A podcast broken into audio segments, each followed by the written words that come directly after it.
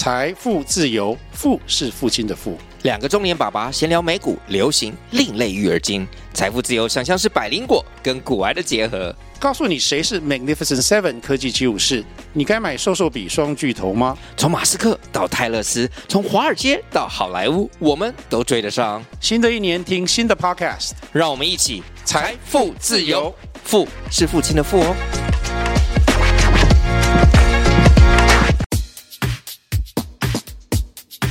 买房子是人生的重要功课，让田大权陪你好好练练功。欢迎收听田大权的甜言蜜语练功房。田大权的甜言蜜语练功房，今天正式迈向第一百集。回去过去这十个多月以来呢，我每个礼拜都在这里跟大家分享一些房地产的政策变化啦、市场动向啦，以及购屋常识。那感谢各位先进前辈、叔叔伯伯、阿姨大姐的支持。如果方便呢，也请大家多多帮我分享，一切在此感谢。做 Podcast 其实是件很快乐、很自由自在的事情。虽然比起一些各领域的先进前辈呢，田大权的甜言蜜语练功房算是起步相对比较晚的，但对我个人而言呢，这一百集毕竟还是个小小的里程碑。呃，我并不像有些先进前辈是用类似广播的形态，找一些各领域的专家来访谈。我也不是在什么高级的录音室，有着什么高科技的专业设备，所以呢，也许在收听的效果和品质方面呢，不如一些先进前辈的 Podcast 那么的专业和细致。但是呢，诚意满满，这就是我的心意。这里纯粹就是我个人专属的练功房。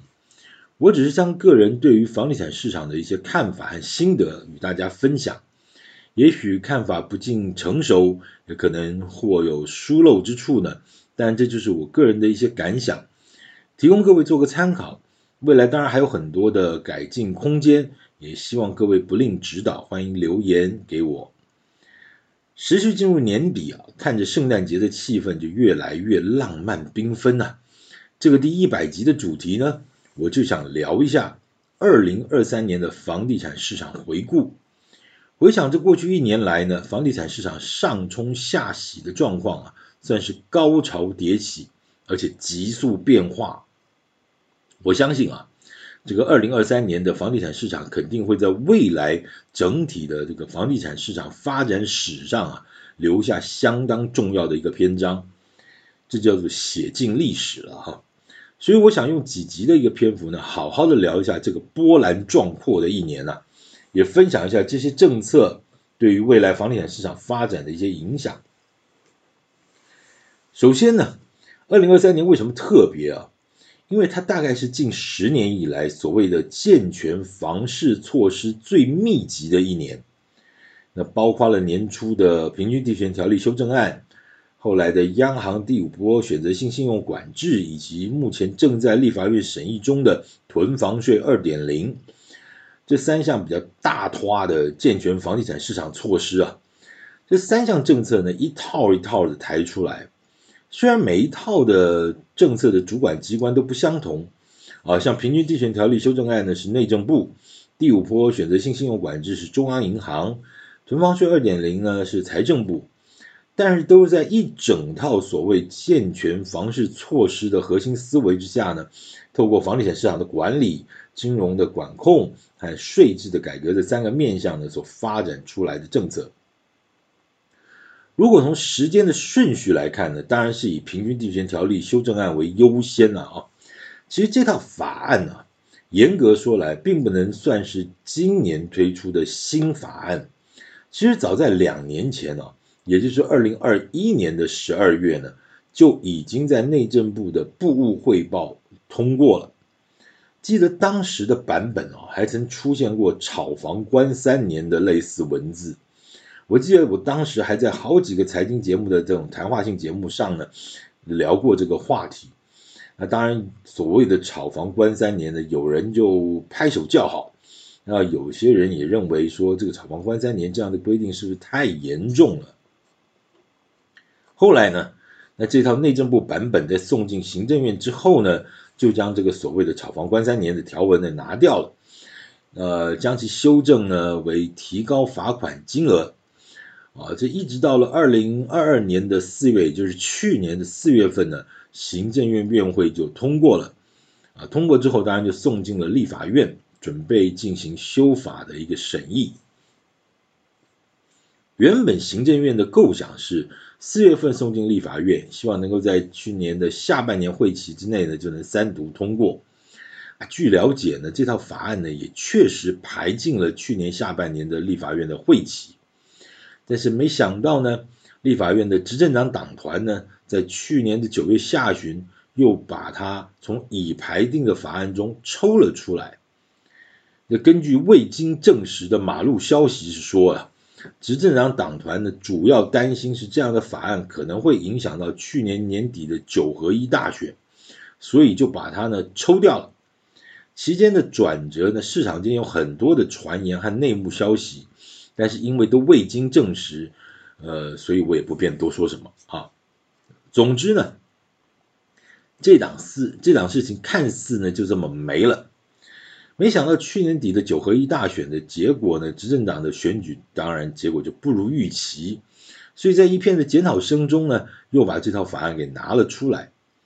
大家不知道还记不记得啊？去年九合一大选是十一月二十六号，哎呦，你会觉得时光飞逝，岁月如梭，一下子叫做去年的事啊，然后眼睛一眨，马上明年又要选举。我的老天爷，怎么台湾一天到晚在选举啊？好，就会拉回来讲。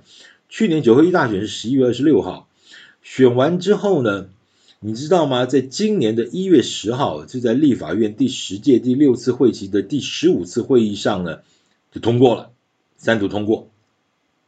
也就是说呢，从九合一大选之后，只有四十五天，这套平均地权条例修正案呢，就像高铁直达车一样就通过了。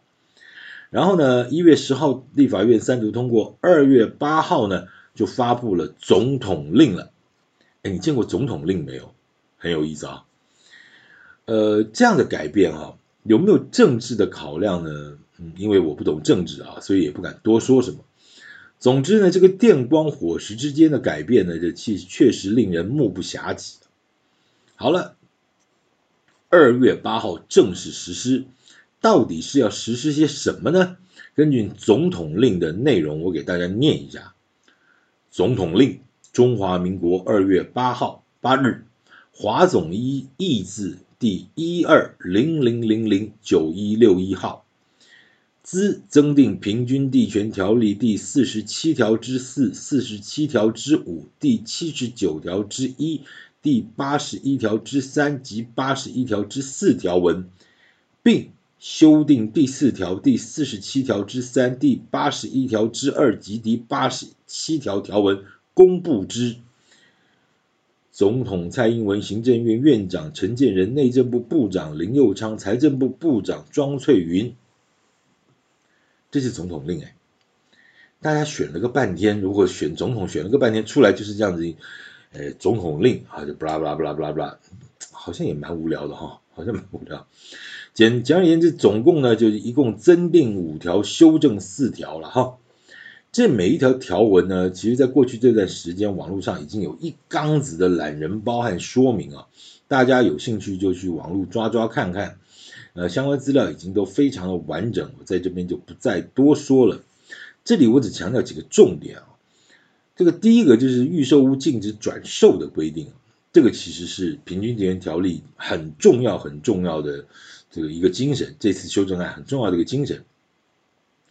这一条是《平均地权条例》第四十七之四条的第一项，预售屋或新建成屋买卖和契约买受人呢，于签订买卖契约后，不得让与或转售买卖契约与第三人，并不得自行或委托刊登让与或转售广告。但配偶、直系血亲或二等亲内旁系血亲之间之让与或转售，或其他主管机关啊公告得让与或转售之情形，并经直辖市、县市主管机关核准者，不在此限。好，简单来说，这条的影响其实非常大啊。它主要的就是叫防堵投资客。怎么说呢？就买了预售屋之后呢，啊，等到交屋之前啊，就跑去跟建商换约，啊，那这件事情呢，哎，这就就出场了，对不对？那他就这次这个条文的规定就是说，这些投资客不能向建商以换约方式出场。当然，这个事情就叫所谓的短线炒作了啊。其实严格讲讲，你的预售屋不管盖三年、盖五年的，相对的都是所谓的短线炒作了啊。那过去有太多的投资客买了预售屋呢，就还没盖好呢，中间呢就卖了。呃，赚了很大的差价不算呢，因为还没有过户，没有产权登记，那概念上只是个权利转让，所以呢，因为没有税基，哎，还不用缴税，这就很不公平了哈。这其实就是像演唱会的黄牛票了，对不对？就我买了个黄牛票，但我还没进去看呢，那我门口呢，哎，就加个价，本来五百块就卖八百块，那你就八百块就买了，因为你要听阿妹的演唱会，你买买不到，网络也没啦。排队也排不到，所以你这个黄牛票就买了，买了这个三百块。那我请问你，黄牛票多赚那三百块的那个票的价差，他有没有缴税？没有嘛？那所以呢，一样的意思就是说，哎，他是不是有获利？有啊，有获利，但是不缴税。严格讲起来，这件事情就所谓的逃漏税，当然知事体大哦。那一样的房地产，如果说你只买了个权利。对不对？一样不是跟那个演唱会的票一样吗？那你到你在还没有进去听开场之前呢，你就把它卖掉了。你还没有交屋之前，把它卖掉，那不是跟黄牛票的概念是一样的吗？对，所以它基本上因为没有过户，没有产权登记，概念上就是权利转让，它不用缴税，这就很不公平了，对不对？而且会造成市场秩序的混乱，那房价呢也就因此而上涨。你想想看，本来一张五百块的演唱会的票，被那些黄牛卖到八百块。那价格不就上涨了吗？那实际上主办单位有多赚吗？没有啊，主办单位还是一张五百块在卖啊。所以你说这件事情，建商是不是也有点无辜呢？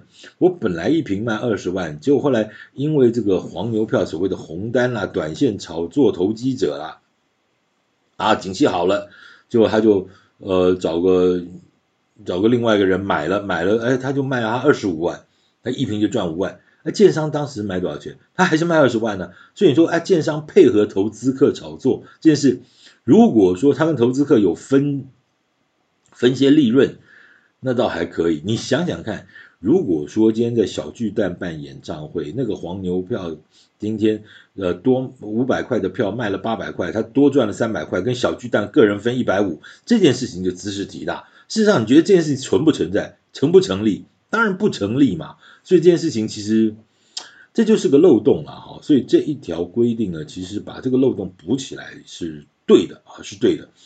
我刚刚用那个演唱会黄牛票的这个例子呢，其实我之前已经讲过很多次。那有很多人说，哎呀，不是啊，这个要罚谁？我请问你要罚谁？阿妹在里头办演唱会，要罚阿妹吗？不对吧？那罚小巨蛋，不对吧？那罚那个买票的人？我是阿妹的铁粉呢，我想继续听演唱会啊，怎么样呢？那那问题是，就外部市场形成一种呃供需。那如果说没办法了，这个中华民国的黄牛也不是一天两天造成的啊。事实上，但你知道黄牛啊，最多呢也不过就是罚个几千块而已，这个实在是不对啊，不对，不对，不对，不对，应该要更更严重。如果说平均地权条例这次把房黄把这个所谓的房地产黄牛呢啊有这样的一个水龙头堵起来。嗯，你就，其实我觉得真正卖黄牛票的应该要罚得更多才对啊。好，其实再来，其中还有一条配套规定啊，就是《平均地权条例》第四十七之四的第三项啊，销售预售屋或新建成屋者，不得同意或协助买受人将买卖契约让与或转售第三人，并不得接受委托刊登让与或转售广告。好，这件事情就是说呢。建商啊、代销公司啊，甚至房仲公司呢，也不能配合这个买方呢做转售的动作。哦，那买方呢不能出售，卖方呢也不准呢接案帮忙卖，好吧？所以以后这个这个叫做房仲公司啊，就哎我们拿了一个预售屋，我到房仲公司去卖，很抱歉不行，在这边就是规定不行。那如果违反上述者呢，就适用平均地权条例第八十一条之三呢。处新台币五十万以上到三百万以下的罚锾呢，要罚钱喽，而且金额还不小啊。还有一条很重要，就是《平均地权条例》第四十七之五条。其实这个我常常也在讲，我说这个其实认定真的有非常大的困难。来，我们听听看条文：任何人不得有下列各款之行为。第一点，以电子通讯、网际网络说明会或其他传播方式散布不实资讯，影响不动产交易价格。第二点，与他人通谋或虚伪交易，营造不动产活络交易活络之表象，营造不动产交易活络之表象。好，第三点，自行。或以他人名义，或结合多数人违规销售、连续买入或加价转售不动产，且明显影响市场交易秩序或垄断牟利。这三个点啊，这一条其实也蛮重要的。过去市场上有太多打着房地产专家的名号啊，揪人团购，一次买个八间十间，然后再赚个差价，一间一间的出场。啊，再讲一堆什么买屋不用钱的什么胡说八道的理论，还真的可以吸到一大堆人去上课去听课，那真的就像个老鼠会一样哈。我觉得这些都早就应该要管制了。老实说啊，我是认为这些乱七八糟的家伙早就该管，而且应该重罚哦。限制的规定是一百万元以上五千万元以下，我觉得这重罚是对的啊。但我到现在啊。有点可惜哦，上路半半天了，还没看到判例啊。但是我实际上知道，真的还是有些不怕死的那些，在什么买屋不用钱，照样在开课哎。我觉得长官们是不是要稍微稍微留意一下啊？哦，那你网络上查查都可以知道谁谁谁，这真的是哈。其实老说，我个人就有这样的经验，有好几个类似这样的什么组织或公司就找过我。希望呢，小弟呢去他们的场子上聊聊房地产。虽然什么出出席费、车马费开的都很高啊，但我个人就全部都拒绝。我甚至不屑与之为伍了。我自认我这房地产的经历呢，算是正统的黄埔军校正期生。我怎么会跟这些房地产的老鼠、蟑螂混在一起呢？完全一个不屑了哈。但针对这一条条文，也出现了一些问题。有几次碰到那个县市的地震单位的长官啊，大家就私下交流过，这个所谓的散布不实资讯影响不动产交易价格，这要怎么认定呢？那又该怎么搜集证据呢？现在你实价登录上面清清楚楚都有了，那我怎么去散布？我先告诉你说，呃，现在实价登录上面清清楚楚就是一平二十八万，我去散布说，哦，这个上面是三十八万。那你自己不会查吗？这其实上这这很难影响啊，因为这个实价登录都已经这么确定了。那要怎么搜集证据？就什么标准呢？才算是营造不动产交易活络之表象呢？诸此种种啊，其实对于地震单位的很多公务员的长官们而言呢，他其实又没有受过这个调查局的专业训练。这种在字面上感觉还是有点模糊、模棱两可的一些空间呢，实际上确实确实遇到一些困难点。呃，当然现在目前还没有案例啊，其实我蛮期待的，看看所谓的营造不动产交易活络之表象，那如果真的有案例探出来，到底是长什么样，它是什么理由，怎么营造，怎么活络哈？那反活络的反过来是什么？叫惨淡。啊，现在市场不太好，那就是我现在营造不动产市场交易惨淡之表象。那不用营造了，反正这个这个打个房气氛就惨淡了哈。那打房下来如果还活络，那可能就是假的。其实也不是诶，其实最近市场还蛮活络的。哎，我没有我没有不实资讯，我这是真的我自己的观察了哈。好，我们跳过继续往下讲。好，在平均地权条例还有一条就很重要的，就是第七十九条之一。里头有好几条是针对司法人购物的限制啊，这个一般认为对豪宅的交易产生了极大的影响，但从这几个月来呢，似乎也没有之前所想象的这么严重啊。那种易来易去的大豪宅呢，偶尔还是会传出一些成交的案例，虽然可能不尽然是所谓的司法人买，但是张董、李总、王总裁买那也是很多啊，呃，好像也还好。那司法人其实购物对。这个这个购物司法人购物其实影响最大的还是对都更了啊。那其实这个问题的比较不是那么全面性啊，而且甚至只是影响到少数少数的几个特殊个案。啊，这段时间呢，也透过了一些技术性的调整呢，就陆续解决了实务执行上的一些问题。这个因为都更的形态也太多元啊，所以每一个个案呢，都的问题可能都不尽相同了啊。总体的原则呢，呃，只要不要错杀无辜就是了。好。平均地权条例修正案呢，在今年七月一号正式上路实施。那至今呢，也走了大半年了，整个房地产市场从惊吓中呢，也慢慢的苏醒过来了。分析原因呢，究竟是因为，那为什么之前会惊吓呢？这是因为法令太重呢，让这个房房地产投资客全都缩手了呢？还是所谓的上有政策，下有对策的这个游戏规则呢，还没有被开发出来哦。呃，或者是说呢，其实市场上根本也没有那么多的投资客，只是大家想太多了呢。其实可能各种答案都有吧，哈。我过去在过去几集也跟各位分享过，到底现在市场的状况，尤其是下半年这几个月状况，甚或者说在财政部的房地合一税的四十五趴的这个这个重税的这个资料上的成交物件到底有多少？也不过就五趴多啊，那这样子的状况到底算多吗？哈，那还是大家想太多了哈。好，我们敢说，其实这些答案可能都不尽然也，但是也都存在了，也都存在啊。但实际上，我们说，如果能够让市场更健全呢，这个平均地权条例修正案是有必要的，而且很重要的哈。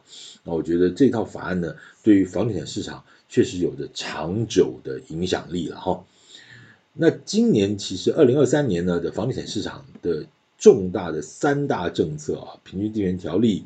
还有所谓央行的第五波选择性信用管制啊，乃至于升息啊，央行的还有升息的问题啊，以及这个存房税二点零的问题，我们就在这个系列里头呢，陆续用几集的时间，一一来跟大家回顾一下这个波澜壮阔、起伏变化超级快速的二零二三，请继续关注田大姐的甜言蜜语练功房，谢谢。